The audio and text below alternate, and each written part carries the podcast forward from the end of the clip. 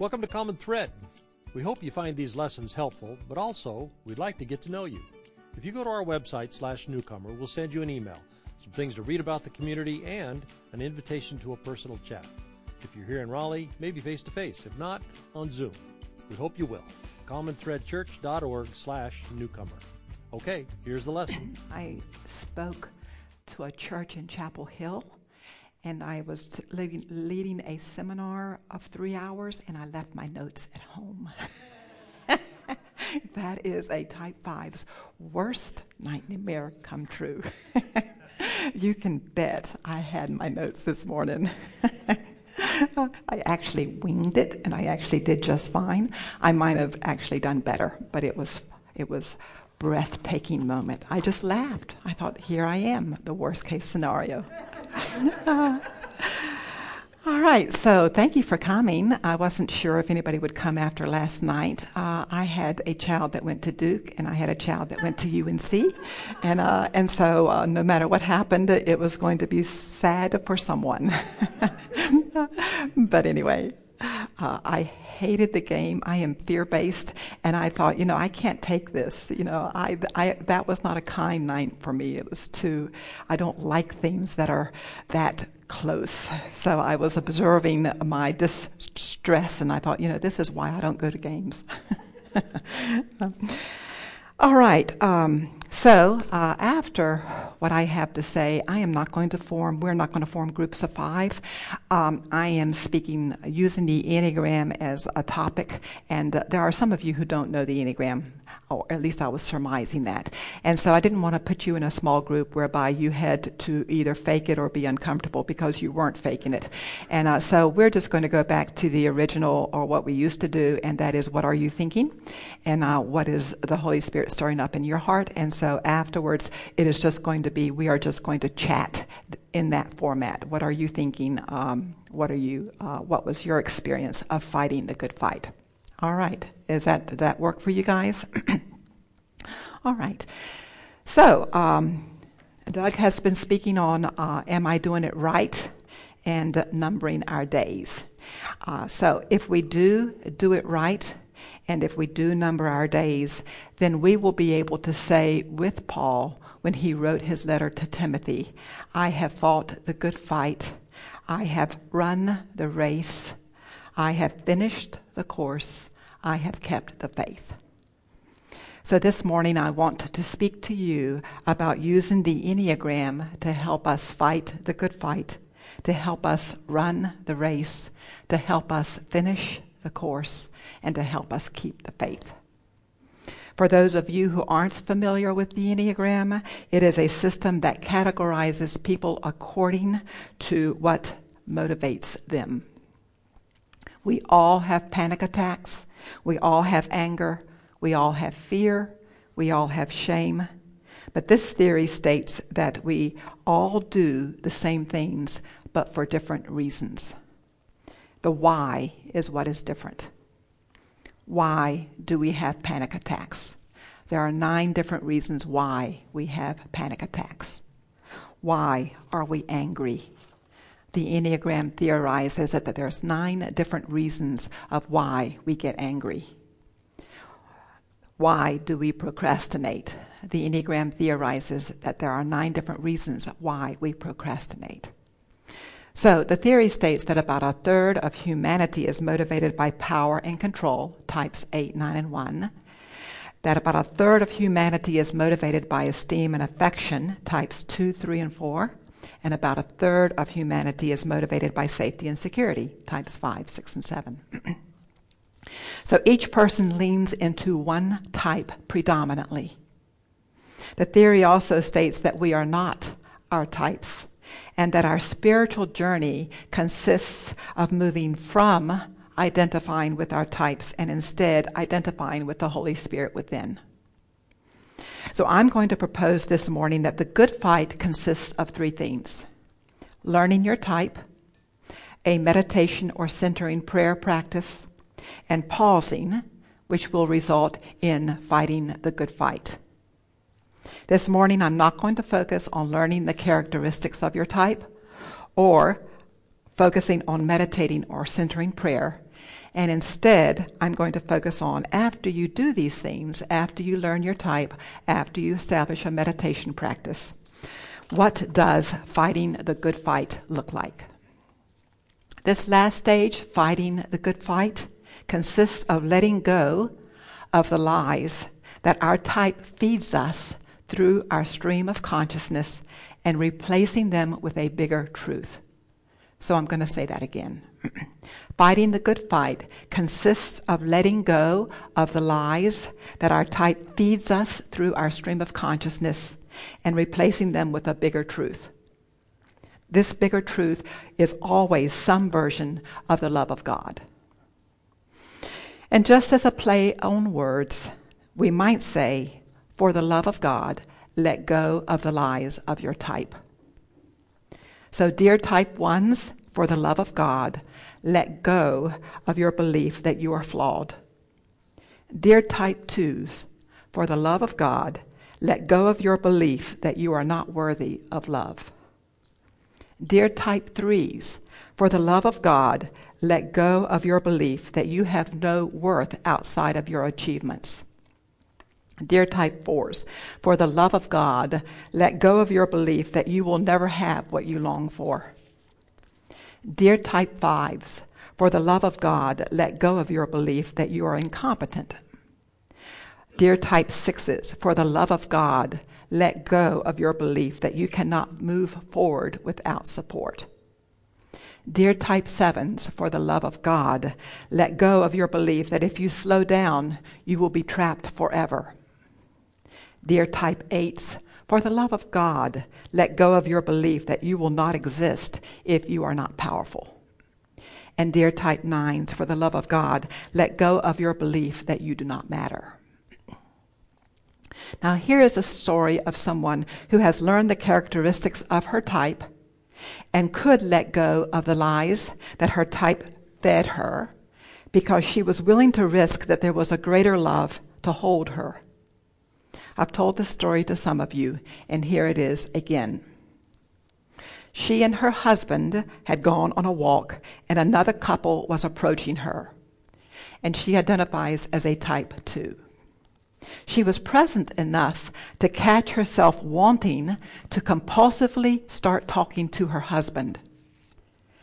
She paused long enough to question why was her body feeling this compulsion? What could it mean?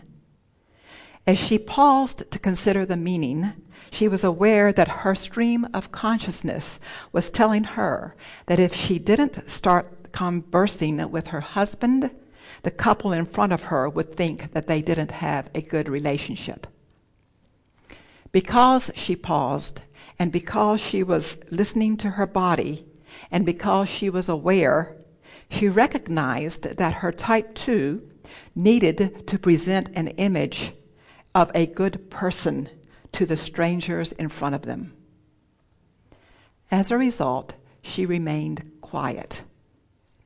Whenever we, refuse the compulsions of our type, our reward will be great distress. And sure enough, she experienced great discomfort.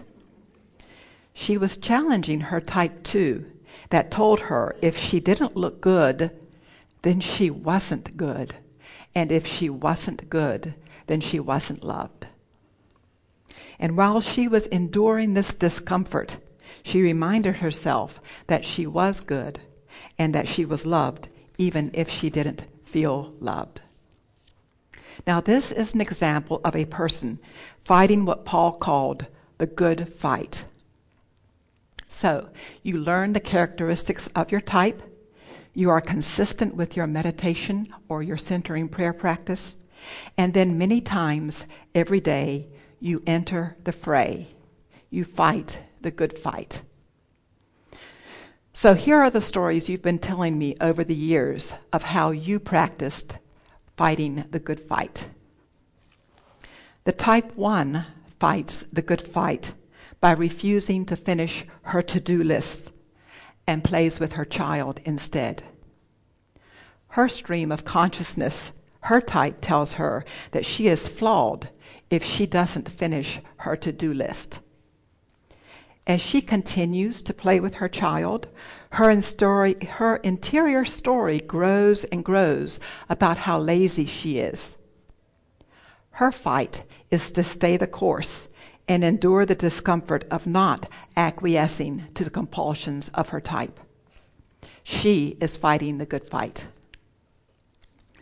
The type 2 assumes that her husband is angry at her because she hasn't asked him if he wants her to help him fix lunch. Her stream of consciousness, her type tells her that she is loved only if she is helping. She fights the good fight when she can, chooses to continue reading her book and not help. As she continues reading, her interior story grows and grows about how selfish she is. Her fight is to stay the course and endure the discomfort of not acquiescing to the compulsions of her type. She keeps reading her book. She is fighting the good fight. The type 3 knows that if, if she would volunteer for a project, it would get her lots of attention. Her stream of consciousness, her type tells her that she is loved only when others see her succeed. Instead, she doesn't volunteer. She fights the good fight by staying the course of not volunteering. Her interior story grows and grows telling her that missed opportunities means a failed life, and a failed life means that she is not loved. She still does not volunteer. Her fight is to stay the course and endure the discomfort of not acquiescing to the compulsions of her type. She is fighting the good fight. The type 4 shares something personal in a group and then spends the next hour shaming himself over his stupidity. His stream of consciousness, his type tells him that he is a misfit. He fights the good fight when he refuses to continue self loathing and instead turns his attention to the goals of his day. He refuses the story that he is a fraud. His fight is to stay the course and endure the discomfort of not acquiescing to the compulsions of his type. He is fighting the good fight. The type 5 experiences great resistance at the thought of attending a birthday party. She goes anyway. On the way home, she is exhausted and chides herself for being socially awkward. She fights the good fight when she refuses to replay over and over her supposed social missteps. Her fight is to stay the course and endure the discomfort of not acquiescing to the compulsions of her type. She is fighting the good fight. The type 6 goes on a school trip with a child's class and their parents. Two days into the trip, her stream of consciousness, her type, is telling her and is suspicious that other parents don't like her. She ramps up her friendliness instead of withdrawing. She refuses to act on the fear that she is rejected. Her fight is to stay the course and endure the discomfort of not acquiescing, not acquiescing to the compulsions of her type. She is fighting the good fight. The type 7 notices that she is growing more and more anxious, more and more fidgety, more and more short with people. She pauses long enough to be aware that her calendar has no breaks. Her stream of consciousness, her type, tells her that all she needs to do to avoid this discomfort is to plan another trip. She doesn't act on her compulsion. Her reward is immediate panic. She fights the good fight when she endures the discomfort of her panic and still refuses to plan another trip. Her fight is to stay the course and to endure the discomfort that comes with not acquiescing to the compulsions of her type. She is fighting the good fight. The type 8 is aware of an explosive energy inside of him when a problem is presented to him by an employee. His stream of consciousness, his type tells him, You got this. Act now. You know what to do.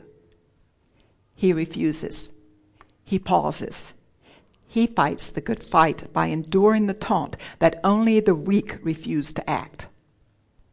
He still refuses to act. Several days later, he comes to a different and better conclusion.